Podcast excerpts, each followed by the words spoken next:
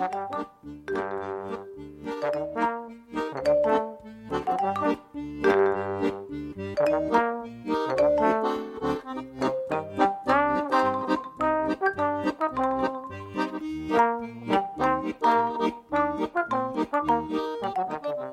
midinale, la matinale libre, curieuse et impertinente de Radio Piquet.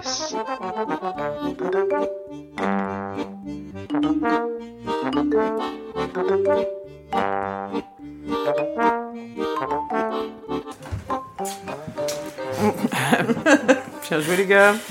Euh, on est toujours le 6 mai. C'est la midinale de Radio Piquet. Et Pierrot nous a rejoint. Salut Pierrot. Salut. Alors tu fais une exposition à la Maison de la Fontaine à Brest. Oui. Qui commence euh, Vendredi. vendredi? Comment ça s'appelle Ouais. Ça s'appelle Mythologie parallèle. Ouais. Donc ils ont pas mis ça sur l'affiche, mais euh, entre parenthèses, il y avait espèce de gros mytho. Espèce de gros mytho. Voilà. Voilà, une petite, euh, une petite euh, dédicace à tous les gros mythos qui racontent des histoires vraies. Voilà. Et du coup, moi j'ai vu le, le, le papier là de la ville de Brest. C'est distribué un petit peu partout, hein, si, tu, si ça peut te rassurer. Il y en a partout dans la rue Jean Jaurès. Bah, j'ai vu. Euh, du coup, c'est euh, installation et dessin, c'est ça que tu vas présenter? Ouais. Installation, euh, je parlerai plus de décor, Ouais. euh, de fabrication, du coup du dans le jargon de l'art contemporain, on dit du volume, Ouais. Et pour ceux Voilà. qui comprennent rien comme nous, on dit comment? De l'espace. Tu fais des petites maquettes. Là, du coup, c'est plutôt des grosses maquettes, étant donné que j'ai changé d'échelle. Parce que. euh, Ouais, Non. grave, parce que dans, dans- dans mon travail habituellement, j'ai quand même des, des- des toutes petites choses très minutieuses. Là, l'échelle, elle est grossie parce que euh, dans l'idée, par la suite, j'ai envie de faire des films d'animation en stop motion. Du coup, euh, je. que tu vas leur faire faire à ces pauvres grenouilles. Du coup, euh, du coup le- le- les maquettes sont un peu plus grandes, à une, à une plus grande échelle, pour qu'on puisse prendre des photos et avoir des personnages qui puissent être anima- euh, animables. Je sais pas comment on dit. Animable, c'est bien. Voilà. Et du coup, c'est l'intention de, de cette expo, c'est tu racontes euh, une histoire en particulier, tu Euh, alors ça a changé parce que euh, au départ, au départ donc, du coup, c'est une, résidence hein, qui, a, qui a lieu avant l'expo, qui dure un mois aux ateliers de la Pointe, au jardin des explorateurs. Et, euh, et donc du coup, dans euh, ma note d'intention et mon, mon projet, j'avais parlé de faire une espèce de de recouvrance parallèle, quoi. Voilà. Monsieur maîtrise les appels à projets. Il a parlé de territorialité. Ah bah ça, je veux pas balancer, mais avec euh, avec la mairie, ça marche très bien. Et du ah, coup, il va parler de recours, il va parler de Brest, ça c'est génial. ah c'est super, il va Voilà. parler de nous. C'est super. Et du coup, euh, Bon, cela dit, j'ai quand même rencontré mon jury après coup. Donc je savais pas qui c'était. Ils m'ont tous dit, on a trouvé ça très chouette. Donc du coup, il y a ça aussi. Je pense que ça, Et- ça, ça a pêché aussi un peu le et du coup, chose de proposer quelque chose de rigolo. tu vas, du coup, tu vas vraiment parler du quartier de recouvrance, donc quel quartier dans lequel tu vis, hein, que, que tu connais et que tu vois? Oui, alors surtout en dessin, D'accord. parce que les maquettes, euh, en, en un petit mois là de résidence, j'ai pas eu le temps de, de refaire des maquettes précises et de. Mais je vais surtout, les maquettes parlent surtout d'aventure, d'exploration, de ce genre de choses. C'est des petites scénettes que qu'on va mettre sur des socles, un petit peu à droite à gauche. Donc je je, oh, je peux pas spoiler en, en, en disant qu'il va y avoir un pont, par exemple. Et euh, vous verrez le pont, c'est une interprétation de rive gauche, rive droite. D'accord. Voilà. Donc je réinterprète le pont de recouvrance d'une certaine Ouais. façon, mais euh, Mais j'ai- lu, hein, dans le, j'ai lu dans le dans le, le petit document là qui est, qui est distribué par la ville de Brest. euh, le pont, euh, un cheval de Troie du jardin des explorateurs. Il y a cette idée-là. Après, euh, j'ai fait le cheval de Troie, mais le jardin explorateur, il y aura qu'à il y aura qu'à se l'imaginer. hein. Ouais. voilà. Une tour Tanguy. Une tour Tanguy, la tour Tanguy, euh, gâteau est prête, ouais. D'accord. Voilà. Et, euh, et puis, euh, bon, là, j'ai eu un peu moins de temps pour euh, parler toujours d'un petit aspect critique, un petit aspect. euh, J'aime bien placer des petits détails qui font que on- qui font qu'on se rappelle aussi euh, dans quel monde on vit. hein, un monde capitaliste et tout ça. Consommateur, pollué. Voilà. Donc là, tu montres des maquettes, donc avec euh, c'est les mêmes techniques que ce que tu utilises depuis. euh, Oui, c'est beaucoup de maquettes en bois, mais là, par contre, euh, ça reste quand même assez brut parce que j'aime bien moi travailler aussi sur le côté, euh, le côté matériaux qu'on peut voir, euh, qu'on peut voir. Ça, a ça a un certain esthétique, ça, puis ça raconte, euh, ça raconte un peu autre chose, malgré la narration qui, va s'opérer dans ces maquettes-là. euh, il reste, il reste la, le, le matériau, le matériau va en plus de la narration. Voilà. Là, je me suis juste, euh, j'ai juste fait des petits pochoirs. Par exemple, il y avait une installation avec des caisses comme une caisse. euh, ouais, j'avais cette idée-là de, de- de zone 51 euh, dans, dans Indiana Jones où il y a un entrepôt rempli de caisses avec des codes militaires dessus. Bah, j'ai fait un peu la même chose, sauf que là, euh, c'est une expédition, c'est plutôt un retour d'exploration. Ça raconte un peu euh, une histoire comme ça. Donc, au lieu de faire les caisses brutes, bah, j'écris des choses dessus, par exemple. Mm. C'est ça qui est nouveau. J'écris en plus maintenant. T'es sûr de toi? Ouais, et, et avec une police très particulière hein, qui s'appelle le, le, le 12 Army. C'est le truc pochoir pour les caisses, hein, je vous raconte pas comment j'en ai chié. Mais euh, Et les dessins, c'est du dessin noir et blanc? C'est du dessin euh, à la gouache. Ok. Uniquement sur, sur, sur cette expo-là, il n'y aura pas du tout euh, les dessins que je fais d'habitude sur euh, avec beaucoup de petits traits, beaucoup Ouais. de détails. Là, c'est vraiment une technique de la gouache que j'ai. euh, il y avait déjà eu une expo au Mouton où j'avais déjà utilisé la technique euh, de la gouache et euh, là, c'est en train de, en train de se ça fait son bonhomme de chemin au fur et à mesure. hein. plus on pratique, plus on progresse. Et ça, je commence à réussir à raconter des choses assez chouettes avec cette technique de gouache qui, qui fait euh, très illustration, mais qui aussi, j'ai pris le parti de faire beaucoup en noir et blanc Mm. pour donner un aspect. euh, là, là, je suis vraiment dans le.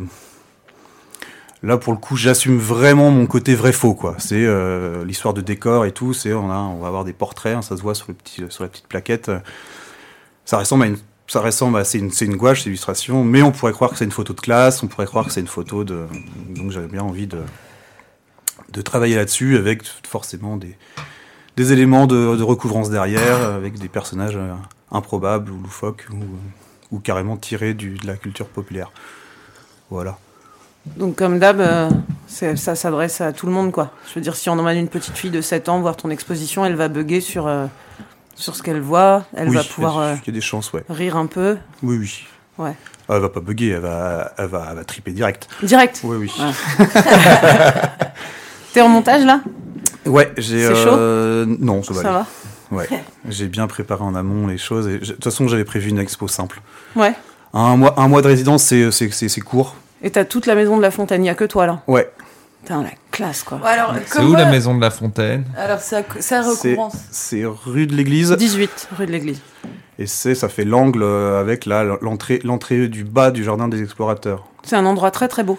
Là, c'est une baraque classée, c'est le, c'est l'entrée du d'un jardin d'explorateurs de le vieux quoi. Il y a le bas qui est, qui est vieux, je dirais pas antique, mais euh, mais euh, avec son histoire et son patrimoine. Et puis il y a le- la partie haute qui est plus récente et puis qui. euh, Qui a été refaite avec la donc passerelle. du coup la maison de la Fontaine, c'est en bas de, en, en face de cette entrée là.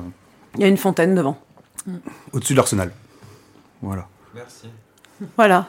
Et donc là, vernissage, Vendredi soir, 18h. 18h. Et après, j'ai vu, il y a deux rencontres prévues. Donc il y a le samedi 11, l'après-midi, Ouais, le lendemain, du coup, pour une visite avec l'artiste. avec l'artiste. Tatatin. Ouais, quand même, quoi.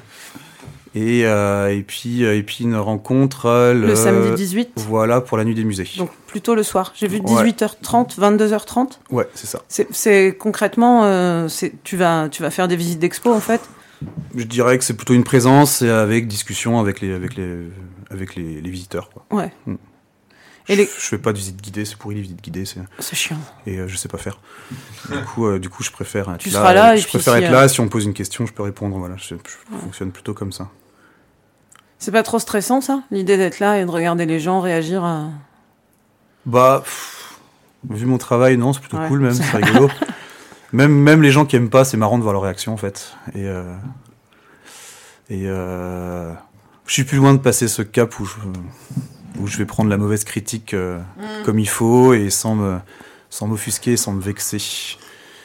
Et l'expo dure mon jusqu'à. ego d'artiste a, évolué. T'e- T'exposes. euh, C'est pas tout à fait passé, enfin, quand même, faites attention. Ouais, faites euh, gaffe quand même. Soyez sympa. Éloignez-vous si. euh, voilà, disons que je me la pète un peu plutôt que je m'énerve quoi. Ah, c'est bien ça. c'est le gars avec une barbe euh, qui rigole, euh, des petits yeux rieurs, là, euh, Ouais. plus beaucoup de cheveux euh, sur le devant, là. Attention s'il est à côté, quand même. Le barburieur, comme on appelle un des membres du jury. Euh, Moi, je voulais savoir comment ça. Enfin, déjà, je, je sais pas ce que ça veut dire résidence, tout ça. En fait, euh, qu'est-ce que qu'est-ce que ça veut dire euh, de d'avoir euh, de pouvoir euh, pour avoir le droit de d'exposer en fait euh, à cette maison de la. Alors la maison de la Fontaine, Et qu'est-ce que ça veut dire avoir un mois de résidence Ça veut dire euh, un mois d'exposition? Ou c'est un mois avant Non, euh, c'est alors du coup y a la Maison de la Fontaine, ça fonctionne. Il y a trois projets par an qui fonctionnent sur dossier. On envoie un dossier avec un jury qui va qui va choisir et qui va sélectionner un dossier. Et il y a alors entre entre ces expos là, généralement il peut y avoir aussi une expo de quelqu'un qu'on a invité à venir. Là, il y a eu cette année, euh, j'avais une expo qui était pas mal, qui était même bien sur un, un auteur de BD par exemple, et qui exposait ses planches originales et puis avec des petites installations pour euh, pour agrémenter l'univers de l'auteur. Et puis euh, il y a aussi des fois des euh, des fois des, des expositions sur euh, sur Brest. Il y a aussi il y avait eu par exemple une exposition sur alors je me rappelle plus comment ça s'appelait mais c'est une BD qui qui parle d'un sous-marin espagnol qui arrive Nuit Noire, Nuit Noire sur Brest. Nuit Noire sur Brest, voilà, il y avait toute une exposition. Il y avait des croquis du, du, du- du dessinateur qui étaient exposés, mais il y avait tout aussi une, toute une partie historique. euh, je dirais les expos qu'on peut trouver un peu dans les halles des fois, euh, Ouais. de, les halles de, de, de, de- de, euh, les halls de supermarchés, ce, ce genre de les galeries, ce genre de trucs où euh, ils expliquent ce qui s'était passé cette fois-ci vraiment de façon historique avec une pièce avec un décor, avec un de sous-marin qui était assez chouette, et puis euh, toute une autre partie où et voilà, il y a des expos un petit peu diverses comme ça. euh. Et donc du coup, quand on est sélectionné pour euh, que le dossier est sélectionné, il y a un atelier qui est mis à notre disposition qui s'appelle l'atelier de la pointe, le mois avant l'exposition, où on produit l'exposition à ce moment-là. C'est ça, donc Voilà. là, tu as de l'espace pour. euh, parce C'est que ça. Tu, dans ton appart, par exemple, j'imagine que tout ce que tu as fait là, euh, ça aurait été compliqué peut-être euh, Oui, à faire tenir. Quoi. oui, c'est un peu, oui, c'est exactement, c'est exactement ça. C'est on met un lieu à, à disposition pour travailler. Ok. Voilà, euh, euh, pour, euh, pour faire un rendu d'exposition. euh. Alors, dans certains lieux, des fois, il y a une résidence, mais il n'y a pas forcément d'expo à la fin. C'est, euh, on appelle ça une recherche. Il y a, l'artiste n'est pas obligé. Là, par contre, il y a un rendu. Ça fait partie du, des conditions. Voilà. Et euh, en gros, l'atelier était ouvert quand tu voulais, quoi. Ah bah, j'avais les, j'avais les clés, T'avais les clés, quoi. en fait, et puis, euh, et du coup, j'installais mon, tout mon espace de travail là-dedans et mes outils et tout le. T'as dû faire ça en, comment dire, en deuxième travail aussi, d'ailleurs. Enfin, en par-dessus euh, ton travail euh, Ouais. salarié, quoi. C'est-à-dire, j'ai pris une semaine de vacances quand même. mais généralement le soir ou, euh, ou le week-end. Ou le, voilà, j'ai plutôt travaillé comme ça. Ouais, donc euh, c'est Voilà. intense quoi. Ouais, c'est intense, ouais. Je disais ça parce que je, je t'aurais bien embauché aussi. euh. Ah. On avait envie de marquer un truc là, là-haut sur un des murs. Et... D'accord. Faudrait que tu reviennes dans le chantier une fois avec. euh, Peut-être avec ta gouache. ou- Ok. Regarde le mur. L'artiste regarde le mur. Ouh. Moi, je trouve que ce mur avec les anciens trucs là, euh, vous aviez des œuvres d'art avant là. Oui. Ouais. Fiscalité, attention. Ah, ouais, d'accord. Euh, tu reviendras dans Il le a dit chantier. d'accord. Il a dit d'accord. Cool. Mais il a un, il a un autre projet avant. Je, je l'ai. Et du coup, ton expo, elle dure jusqu'à quand là Elle dure jusqu'au 29 juin. Ouais. Voilà, donc c'est du mardi au samedi. Et, euh, et voilà. Est-ce que tu as un site internet? J'ai. euh, ouais, alors, pff, je le connais pas par cœur. On fait Pierre Le Saint. Faut, faut googliser Pierre Le Saint et rajouter base, B-A-S-E. Ouais, t'es toujours dans le. Et on tombe, et on tombe, on tombe sur, le, le- sur le site d'hébergement de DDAB, document d'artiste en Bretagne. Qui est, qui est à Passerelle. Voilà, qui, qui, euh, qui, a son, qui a son siège à Passerelle. Et euh, donc normalement, j'étais censé pu, pu y être depuis déjà un moment, mais comme, euh, comme je suis encore un artiste actif et que je continue à faire plein de choses, ils ont, ils ont gentiment accepté de m'héberger encore un petit, un petit peu. Voilà. Faut, aller, faut aller voir vraiment sur, sur ce coup, site parce que il y, a des- il y a des trucs que tu as fait qui sont. euh, ça- Enfin, ça donne euh, vraiment un, un très très bel aperçu de ce que tu fais. Ouais. Avec un petit texte, un parcours. Et d'ici septembre, je serai archivé, voilà, dans, ce, dans cette base-là. J'aurai plus accès directement au site, parce que euh, comme il y a les, ceux qui arrivent après, il y a un, il y a un tournement. Bah, c'est euh, c'est euh, c'est un site d'hébergement pour les, les jeunes artistes qui sortent des beaux-arts et euh, qui sortent des écoles d'art de, de Bretagne. Donc du coup, euh, tous les ans, il y a, il y a une année qui saute et une année qui arrive. Donc voilà, ça sera à partir de septembre, ça sera archivé euh, dans cette base de données-là. Voilà. Et t'as- est-ce que elle a un lien cette base de données là avec, enfin, les artistes qui sont qui sont hébergés là, donc qui sont, enfin, qui ont une visibilité par cette base avec l'artothèque ou pas du tout? Ah, ça n'a rien à voir. Ça a rien à voir? Non. Et du coup, l'artothèque, L'Artotech, c'est euh, c'est pareil, on envoie, un- on envoie des, euh, des œuvres à- en commission, ouais. et puis il y a un jury qui décide de quelle acquisition ils vont qui, qui décide lesquelles acquisitions vont, vont être faites. Et t'as as des œuvres toi qui sont à Ouais. l'artothèque Moi j'ai eu la chance d'avoir deux un dessin et une peinture qui sont partis, euh, qui, sont, qui ont été acquis par le par. Alors l'artothèque, c'est un principe génial. C'est comme la bibliothèque, mais avec les œuvres d'art. À, à Brest, avec votre abonnement euh, bibliothèque, vous pouvez aller à l'artothèque et vous pouvez emprunter pour trois mois une œuvre d'art que vous gardez chez vous. Mais elle est où cette artothèque? Alors ça par contre moi je sais pas du tout. Elle est, euh, C'est au musée des, c'est au musée des. Beaux-Arts. Elle ouais. est- Ah ouais. quand tu rentres, Exact. quand tu rentres dans le musée des Beaux-Arts, c'est tout de suite là. Et en fait, tu choisis sur un, sur un catalogue, ce qui veut dire que, enfin, toi, c'est une acquisition qu'ils ont fait récemment, donc je sais pas si elle est encore, si elle est tout de suite rentrée au catalogue. Sans doute que si, je vois pas pourquoi je ce serait pas le cas. qu'ils ont fait leur taf euh, assez vite, hein, donc du coup oui. Donc, ce qui veut dire que si vous êtes abonné à la bibliothèque, vous allez euh, au musée des Beaux-Arts, à l'Artothèque, et vous pouvez emprunter euh, un Pierre Le Saint pour mettre chez vous pour trois mois. Et, euh, corrige-moi hein, peut-être, mais euh, tu, tu nous avais pas inscrit à la bibliothèque, euh, la Si. Snob Si, si, tout à fait. Ça veut dire alors euh, Piquet pourrait. Ouais, On pourrait renouveler tous les trois mois. Tous les euh, trois la mois, on pourrait- complète du studio. Ça euh. pourrait orner le studio. alors on peut en emprunter qu'une. À la fois, hein, on se calme, Ouais, les bah, gars. On en aura une. Mais on peut, bien sûr, ouais. ouais, ouais. On fera de la pub au moins. Sans problème, on peut avoir une, on peut aller choisir notre œuvre d'art. On peut y aller On va avec. prendre euh, une de, de toi, bien sûr. Ouais. Euh, on va emprunter, une- fans. on va emprunter Si elles une sont- Pierre Le Saint. Si elles sont pas empruntées, euh, parce que souvent j'ai- entendu dire qu'il y avait souvent des petits problèmes de restitution, que les gens veulent pas les, Mais c'est difficile. les gens veulent pas les rendre tout de suite. Trois mois c'est un peu court.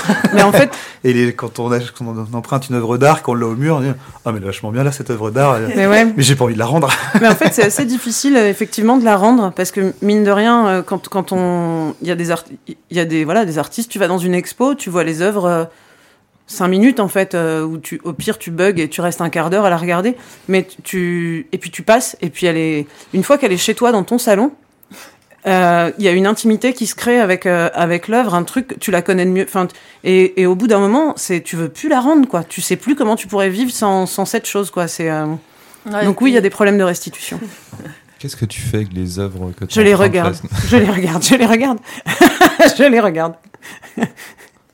Et après, elle se sent euh, plus légitime que tout le monde à les avoir parce Ouais, qu'elle les a Je compris. suis désolée, mais Moi je les ai comprises. bah, c'est ça, et elles m'appartiennent maintenant, d'une certaine manière. Non, je sais que moi, j'avais emprunté une fois, euh, et j'avais eu, ouais, ça avait été une grosse difficulté euh, pour rendre, pour rendre l'œuvre que j'avais chez moi. Je voyais pas du tout ce que je pouvais mettre à la place. Hmm. Hmm. Moi ça m'arrivait souvent des échanges avec des copains comme ça d'œuvres d'art pour. euh, parce que c'est euh, bon ça. on les connaît nos, nos œuvres donc du coup c'est un peu c'est cool de les avoir au mur mais bon c'est nous du coup d'avoir les œuvres de quelqu'un d'autre Mm. et très souvent ça ça s'est arrangé en échange au final on, on se rend pas le truc mais on, garde celui de l'autre quoi Est-ce qu'on a fait, qu'est-ce que, quoi? Tu voulais dire autre chose? Je sais pas. non je sais pas T'as d'autres expos prévues après, euh, Ouais. après celle-là? Après, j'ai une expo prévue aux Arts à la Pointe en juillet, dans une, euh, dans une église à Audierne, l'église Saint-Raymond. Donc les arts à la Voilà. pointe, c'est, euh, explique où c'est. Les que- Arts à la Pointe, c'est tout un parcours d'exposition qui a lieu dans différents lieux, euh, comment dire, dans la baie d'Audierne, de, euh, ça va de Pouldrosic à, à Audierne, voilà. Alors je vais pas, je vais pas Ouais, me risquer, je vais euh, pas me risquer sur les pays, euh, sur les pennes sardines, les capistes et les bigoudins, sinon je, sinon je vais avoir des contrats sur ma tête. Mais du coup, voilà, ça se passe dans la baie d'Audierne. C'est de Pouldreuzic. euh, Il y a un parcours qui va de Pouldreuzic jusqu'à jusqu'à Audierne, peut-être même Douarnenez, je crois. Mm. Il y a quelque chose au, au Port-Rue aussi. Il fait des installations. Et je crois qu'on est 12 artistes. L'inauguration a lieu le 14 juillet. Voilà, et c'est c'est tout l'été. Et donc, toi, tu exposes? c'est- J'expose, je vais exposer des vaisseaux spatiaux euh, en bois dans une chapelle. dans une chapelle. voilà, des vaisseaux spatiaux euh, qui, qui, qui avec de la lumière dedans. Voilà. Alors du coup, euh, quand j'avais envoyé le dossier, que j'avais parlé d'abat-jour, ils n'avaient pas trop aimé, donc j'ai. On a préféré le terme de géostationnaire. Ouais, mais c'est clair. voilà. Euh, Ça fait trop pièce utilitaire, la ouais, C'est pas, pas du tout art contemporain. C'est cool de se toucher la nouille un peu aussi. Ouais, c'est ça. c'est des abat-jours, si en on fait. peut plus toucher la nouille avec l'art contemporain, je vois pas ce qu'on, hein, où ça va tout ça quoi. Donc ça va, t'es bien occupé. Ouais. Ouais. Cool. J'avais prévenu mes proches et que je serais un peu soit pas pas disponible, soit un peu casse-couille jusqu'en jusqu'en juillet. Et alors, t'as réussi à être les deux? Ah le, con- le contrat est le contrat est le contrat est entièrement rempli. Je suis absolument pas disponible et complètement casse-couille. Ouais, C'est cool, nous on t'a pas vu beaucoup, donc euh, c'est- pour ça que je suis ravi d'être là et, et de vous et de vous revoir, chers camarades. Ah, c'est bien, tu vas nous donner l'occasion de passer le pont. Ouais. yes. Carrément. J'ai j'ai déminé le terrain. Vous n'êtes pas obligé de prendre vos vos, vos détecteurs de métaux. Ouais. Mais prévoyez tout ce qu'il faut, hein, les croix, les machins pour la procession, parce que c'est toujours des sauvages hein, de, de ce côté-là. Moi, j'aimais bien. On est bien Ouais, on est pas mal. Cool. De toute façon, si t'as oublié de dire quelque chose, tu pourras reprendre la parole après. D'accord. Ouais, j'ai oublié, euh, je voulais aussi vous dire ça. Ouais. Ok Bon, là, j'ai raconté un peu ce qu'il fallait pour, euh, pour, pour pas que ça, ça- pour que ce soit une, une chouette surprise quand on, quand on arrive dans l'expo. Donc ça. du coup, vernissage, vendredi là, euh, donc on sera le combien? Le 10, Le vendredi 10. 10 à 18h à, À la maison de 18h. la Fontaine. C'est ça. Jusqu'à Cool. jusqu'à 21h. Après on fait la teuf. Voilà. Très bien. Euh, Nico, tu voulais nous parler de racisme On change de sujet, quoi. hein. Ouais. ouais. Ah oui, c'est un Euh, peu le, comme ça la midinale, hein. on Ouais. passe d'un truc à l'autre des fois. Mon expo parle aussi de beaucoup de diverti- diversité de population. Voilà, vu que Nico parle de racisme, je, je parle beaucoup de beaucoup de dans mon, dans mon expo de, de personnes de personnes différentes qui vivent les uns avec les autres, en, bon en bon accord. Ce qui est bien. Voilà. Bah, alors, toujours sur le racisme, parce qu'on en a parlé dans les dernières midinales. Et là, je suis tombé, j'ai lu un li- le livre, le dernier livre, je crois, de Edward Lewis, qui s'appelle Qui a tué mon père. J'ai jamais lu euh, de, de roman de lui avant. C'est un écrivain euh, qui est connu depuis quelques années. pas- Ouais, pour un livre qui s'appelait euh, Pour en finir avec Johnny Bellegueule, je pense. C'est ça. Eddie Ouais. Bellegueule, merci. Et, euh, T'as dit Johnny Ouais, et alors- mais j'ai jamais lu moi non plus. Pourquoi j'ai envie de- d'en parler? Parce qu'il commence par une définition du racisme. Alors juste pour introduire ce livre, euh, c'est un livre. Alors souvent il écrit sur sa vie, hein, c'est assez autobiographique. Et là, qui a tué mon père? Bah, Il fait le rapprochement entre sa relation avec son père, qui a été compliquée, et avec, on va dire, la politique, euh, l'état euh, de la société euh, dans laquelle on est. Et, c'est très intéressant. C'est un livre qui qui se lit très rapidement, très facile à lire. C'est vraiment un style anti-littéraire. Je vous, je vous lis juste un truc où il explique comment il a écrit, bah, son style. Voilà, il dit Je je n'ai pas peur de me répéter parce que ce que j'écris, ce que je dis ne répond pas aux exigences de la littérature, mais à celles de la nécessité et de l'urgence. Donc c'est un livre je le prends au hasard, en fait, c'est très très simple. hein. Une autre fois, j'étais surpris en train de regarder un opéra retransmis en direct à la télé. C'est des phrases courtes comme ça, efficaces. Voilà, ça se lit bien. Et alors, ce qui est intéressant, il commence son roman par une définition du racisme. Et euh, dans la continuation de ce qu'on avait parlé, c'est une définition assez simple. Je vais vous la lire. Quand on lui demande ce que le mot racisme signifie pour elle, l'intellectuelle américaine rousse Gilmore répond que le racisme est l'exposition de certaines populations à une mort prématurée. Cette définition fonctionne aussi pour la domination masculine, la haine de l'homosexualité ou des transgenres, la domination de classe, tous les phénomènes d'oppression sociale et politique. Si l'on considère la politique comme le gouvernement des vivants par d'autres vivants et l'existence des individus à l'intérieur d'une communauté qu'ils n'ont pas choisie, alors la politique, c'est la distinction entre des populations à la vie soutenue, encouragée, protégée, et des populations exposées à la mort, à la persécution, au meurtre. Voilà, c'est une définition très simple, très claire, très radicale. Qui, qui, tout de suite qui relie sur le, sur le côté politique. Et son livre, ça va être un petit peu l'exploration de, de la domination de classe, du racisme de classe. Et je vous, invite à- je vous invite à le lire parce que, du coup, il, il parle de son histoire, de sa relation avec son père, et comme quoi son père, il a été complètement cassé en fait par euh, la vie qu'il a menée, une vie dure, d'ouvrier euh, très très dur, qui a été complètement cassé physiquement. quoi. Il a le dos brisé un moment. Et en fait, il relit son histoire et, et du coup, le rejet qu'ont fait sa famille de son homosexualité sur cette espèce de, de vie que n'a pas pu avoir son père. Il a été complètement cassé par euh, l'environnement, par son histoire à lui, qui, a- qui, a- qui lui a fait empêcher de vivre vraiment sa vie. Quoi. Et ça finit plutôt sur une note positive où il commence à renouer du coup avec son père qui accepte totalement son homosexualité et qui commence à se repolitiser même. Voilà. C'est tout. Tu l'as lu aussi, Charlie Ouais. Ouais. Ouais, moi je l'ai lu, euh, je l'ai lu l'année dernière et euh, j'avais trouvé que c'était un très très beau livre. J'ai un peu pleuré aussi en le lisant, mais euh, ouais, j'avais trouvé que c'était très beau parce que euh, bon alors dans mes souvenirs, je crois que il fait aussi un, peu un historique euh, sur toutes les lois qui ont été adoptées euh, pour les travailleurs, euh, les ouvriers et tout, et, et il fait un parallèle avec l'évolution de son père. Donc dès qu'il y a une loi qui est qui passe, et bah son père, il y a un truc en moins qui, qui bah, du coup, un truc qui va, qui va pas en plus sur son corps à lui. Genre, on, Ouais. on voit que plus il y a des trucs qui passent politiquement, plus son père se dégrade en fait physiquement. Et euh, enfin, moi, j'avais trouvé ça hyper fort et euh, assez violent quand même, mais euh, Ouais, c'est dur. Mm. Ouais, c'est intéressant en fait la politique. Il fait la distinction entre tous ces politiciens, toute cette élite politicienne qui croient vraiment faire de la politique, mais en fait qui n'a aucun impact sur eux, sur leur propre vie, sur leur niveau de vie.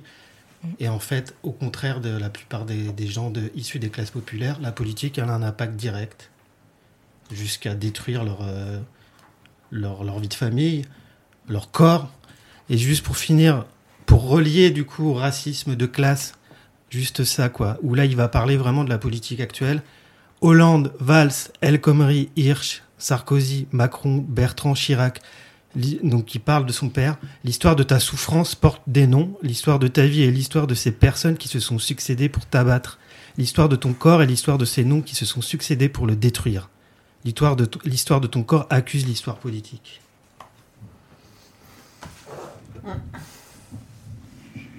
Ça a l'air beau. Sans transition, toujours. On écoute euh, Thomas qui nous a fait une euh, chronique. Enreg- Il s'est enregistré. Il a l'air semi-fier de lui. Ouais, il a l'air tellement semi-fier qu'il est pas là aujourd'hui. C'est ça, il voulait pas s'entendre. C'est parti On va l'écouter, il parle de science-fiction, de, je crois, de capitalisme. euh, Et on va écouter ça parce que je saurais pas le décrire plus. C'est parti. À l'action dans le monde des arts martiaux et des tortues debout C'est juste l'heure de mon programme préféré. Et boum C'est l'heure des tortues ninja, qui sont comme des tortues normales, sauf qu'elles sont beaucoup plus rapides. Et pour sauver le monde, on n'en fait pas deux comme elles. Et pourtant, elles sont quatre Vous êtes là, vous autres? Je ne m'attendais pas à vous voir. Eh ben nous, on veut voir les tortues ninja Allez, de l'action les tortues, on y va Aujourd'hui, on peut compter 7 films, 5 séries télé, 23 jeux vidéo estampillés Tortue Ninja. Des centaines de jouets et produits dérivés, t-shirts, porte-clés, mugs, bonnets, caleçons, pyjamas, cartables et même des glaces et des milkshakes. Sortis tout droit des égouts du Bronx, les célèbres Tortues Ninja débarquent sur votre console Nintendo. Rejoignez ces héros carapassonnés. Utilisez des nunchakus. Traversez les égouts. Tracez votre chemin au bazooka et délivrez la ville des diaboliques robots et de l'horrible Shredder. Dans Teenage Mutant Hero Turtles, toute la saga des Tortues Ninja, exclusivement sur console Nintendo. Après plus de 30 ans d'existence, ces quatre tortues d'enfer dans la nuit, ces chevaliers d'écailles et de vinyle, se portent toujours aussi bien, notamment auprès du jeune public. Mais avant d'être broyés par les différentes industries, les tortues étaient issues d'un comics nommé Teenage Mutant Ninja Turtle de Peter Laird et Kevin Hitman. Après avoir été diplômé des Beaux-Arts, Peter Laird ouvre une librairie d'occasion et devient co-créateur du magazine Scats. Kevin Hitman, lui aussi dessinateur, rencontra ce dernier après avoir découvert par hasard un exemplaire de Scats. Ces deux illustrateurs, ayant grandi en lisant des comics et tous deux fans du travail de Jack Kirby, désirent très vite travailler ensemble et décident dans une pizzeria d'ouvrir leur propre studio nommé Mirage. Oui, alors c'est une pizza à l'ail et à la pieuvre sauce au poivre. Oh, ça c'est assez rare. Après des débuts difficiles, Laird et Hitman imaginent et dessinent quatre tortues spécialisées dans les arts martiaux, en leur donnant des prénoms de peintres de la Renaissance. Leonardo, Michelangelo, C'est moi. Donatello et Raphaël. Ainsi paraît en 84 le premier exemplaire noir et blanc de Teenage Mutant Ninja Turtle, et le succès est déjà au rendez-vous. Ce succès est en partie dû à un timing, car à cette époque les comics sont dans une période appelée Dark Age, un mouvement où les œuvres sont violentes, sombres et beaucoup plus sérieuses. Les tortues, elles aussi, sont sombres et plutôt violentes. Elles n'hésitent pas à tuer leurs adversaires plutôt qu'à les assommer. Arrêtez Je ne veux aucune violence ici. La BD multiplie les clins d'œil et les références aux différents héros des comics déjà existants. Les précommandes pour un deuxième numéro sont déjà lancées et en même temps, Dark Horse commercialise une série de figurines de plomb avec les premiers personnages. Mais le succès reste confiné dans le milieu des comics. L'explosion arrive avec Mark Friedman qui, en lisant toutes les aventures des tortues, s'est dit qu'avec des persos aussi cool, on pouvait vendre pas mal de choses. Friedman à l'époque, c'est le pro des produits dérivés. La production commence et au même moment, il décide de lancer une série animée que l'on connaît tous. Ceci juste afin d'aider à vendre les jouets. Les producteurs sentant qu'il y avait du fric à se faire acceptèrent mais en apportant quelques changements, afin de rendre la série plus familiale, moins ninja, plus d'humour. Oh, ne fais pas une tête pareille, toi, Laura C'est mieux quand tu souris Ah, Je suis content de l'avoir placé Et on retrouvera aussi dans cette série beaucoup de personnages et de véhicules que l'on retrouvera en jouets. A noter que certains personnages et engins n'apparaissent que le temps d'un épisode, pire, d'autres n'ont que quelques secondes à l'écran. Laird et Hitman n'apprécient pas le côté familial de la série et leurs personnages débiles. Et maintenant, les enfants, vous allez peut-être m'expliquer ce que vous faites à mon petit copain vert Les scénaristes de la série, après deux courtes saisons, étaient contraints par les industries du jouet de faire apparaître un maximum de personnages dans au moins un épisode. C'est le moment rêvé pour faire une petite démonstration de ma toute dernière invention. Le robot découpeur de pizza entièrement automatique. Les Tortues Ninja ne sont qu'un exemple de l'emprise qu'ont les industries du jouet sur les licences. Comme l'analyse l'ONG Peuple Solidaire qui mène une campagne sur l'industrie du jouet, le marché mondial du jouet est en fait dominé par trois sortes de géants. Les géants de la production, les géants de la grande distribution du jouet et les géants du divertissement. Les géants du jouet dictent les prix et imposent les délais de livraison de plus en plus courts à leurs fournisseurs. Les géants de la grande distribution déterminent ce qui sera mis en valeur dans leurs rayons, mais ils sont fortement concurrencés désormais par les grandes surfaces généralistes et la vente sur Internet. Les géants du divertissement, quant à eux, tirent profit des licences qu'ils accordent. Les licences permettent d'obtenir le droit de produire des objets faisant référence à des événements susceptibles de toucher les jeunes, essentiellement à des films et des dessins animés. Les jouets ont une caractéristique commune avec l'industrie de l'armement. Les produits sont très vite à renouveler, même si on ne s'en sert pas ou presque pas. Du moins, chaque année, le capital et le mode de vie qu'il engendre s'attachent à en persuader nous et les enfants. Le jeu est une activité essentielle au développement de l'enfant, mais la marchandisation du jeu via des licences dans les sociétés capitalistes font des enfants des cibles marketing. Bon, je vous quitte avec le titre Ninja Rap de Vania Ice écrit spécialement pour le film Tortue Ninja 2. Allez, salut les gens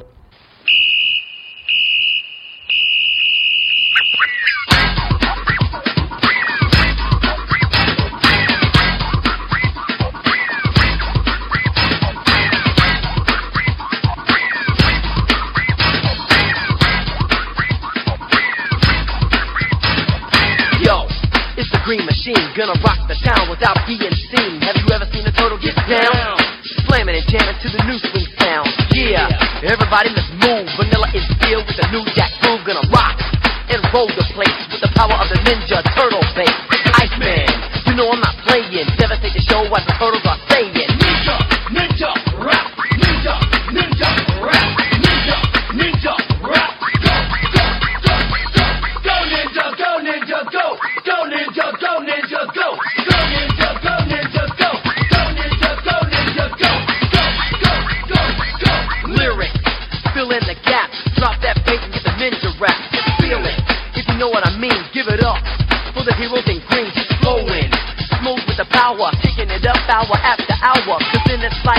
only one winner. You better aim straight, you can hit the center.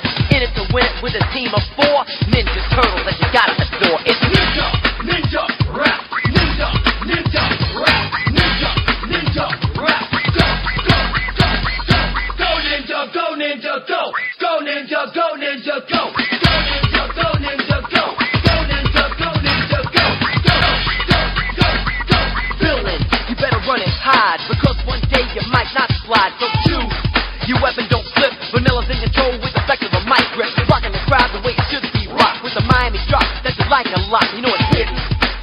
a turtle in the.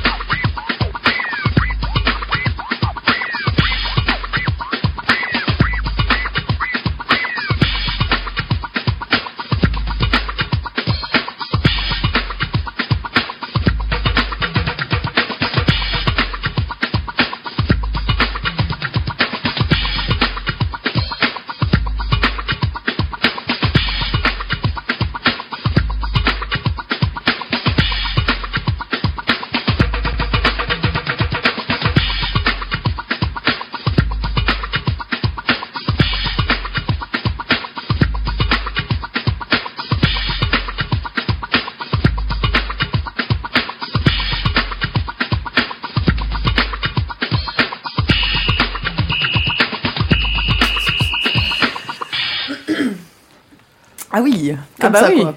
Et ben c'était pas mal ce, ce petit euh, son là. euh. Tu peux revenir, tu peux rentrer Thomas. on- c'est Ouais, bon. c'est bon. On a, on a acheté les pizzas, c'est bon. Donc le ouais, magnifique monde des industries euh, du jouet, des grandes surfaces euh, et des dessins animés. Mm. Toi, t'as, j'ai déjà vu des photos euh, d'une tortue ninja. euh, Est-ce que tu connais le nom de ton, du personne, de la figurine que tu as ou tu sais même pas Ah oui, si, si. euh, chaque, chaque, euh, c'était l'expo que j'avais fait au Mouton. Il y avait des, des couples de jouets que j'avais pris en photo. C'était pour parler de l'amour et de la diversité dans l'amour. Et, et du coup, euh, oui, oui, je les connais tous. les, titres des, les titres des photos, c'était le nom du jouet avec l'autre l'autre jouet. Quoi. Donc du coup, oui. C'était qui alors? Ta tortue ninja? Ah oui, il y en avait. Il y en avait elles étaient- Ah, il y en les, a- les- les- les quatre étaient là. étaient- Ah, les Mm. quatre étaient là. Ah, j'en ai vu qu'une. Ah non, non, il y avait. Ouais. euh, puis alors, ça y est, on n'arrive jamais à se rappeler le nom des quatre, ce qu'on disait tout à l'heure, mais euh, il y en a toujours un qui manque. on- Non, les quatre étaient là.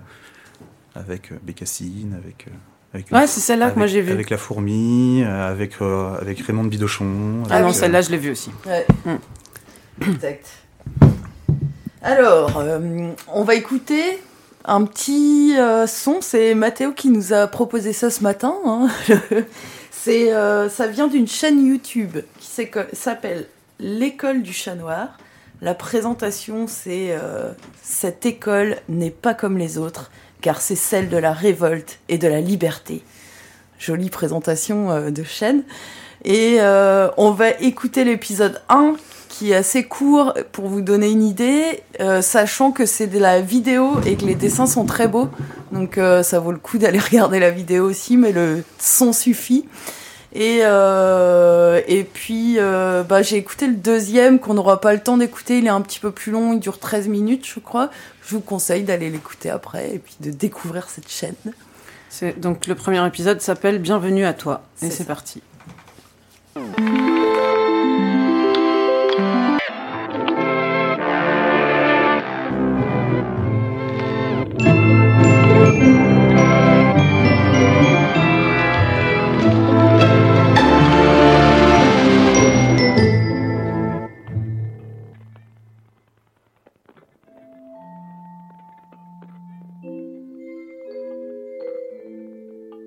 Compagnonne et hola compagnon. Bienvenue à toi dans cette école. Aujourd'hui, c'est moi qui parle, mais bientôt ce sera toi. Moi, je ne suis pas vraiment un professeur. Je suis un chat noir, comme tu peux le voir. Bon, les présentations sont faites, alors au travail. Cette école n'est pas comme les autres car c'est l'école de la révolte de la liberté. On a remarqué qu'en général l'école, dans presque tous les pays, consolide les inégalités et fabrique des petits chefs, des petits soldats et des petits consommateurs. On appelle ça l'ordre social. Quelle catastrophe Nous, au contraire, ce qui nous intéresse, c'est la liberté, car il n'y a rien de plus important. Mais... L'ordre social, c'est essentiel. Sans chef, c'est le bazar.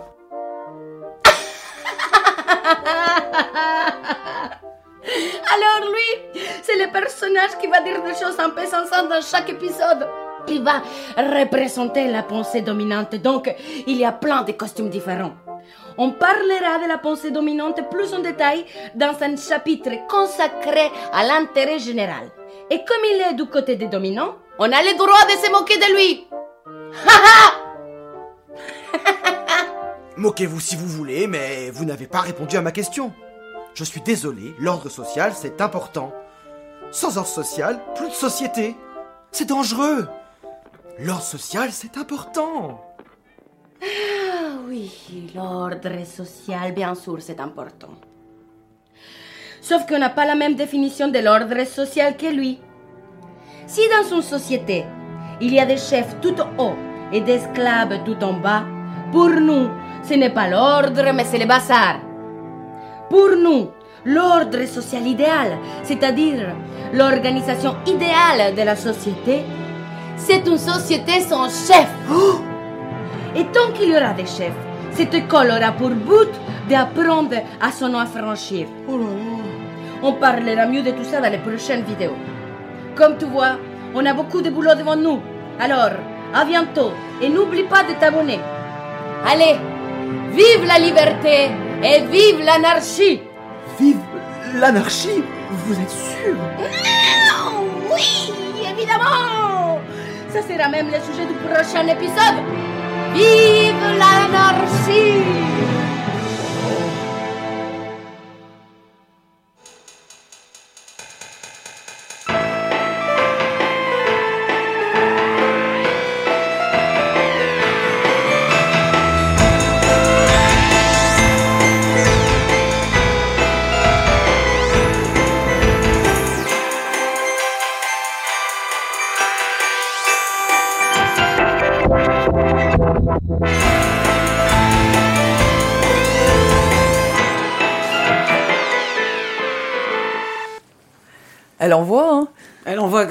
C'est pas mal. Bon, bah, on fait une petite pause musicale? Ouais. bah oui, il faut là. Ouais, hein Ouais. Il est temps, là. Du coup, euh, c'est euh, Bonnie Prince Billy et un morceau envoyé par euh, Étienne de, des plages magnétiques. On- J'en parlerai après dans l'agenda. Très bien.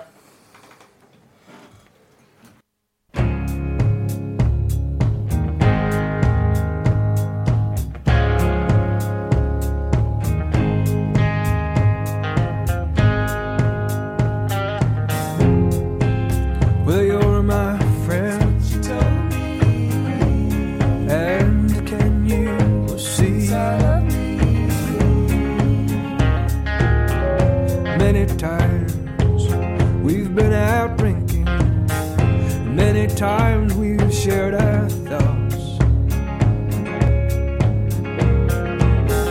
But did you ever, ever notice the kind of thoughts I?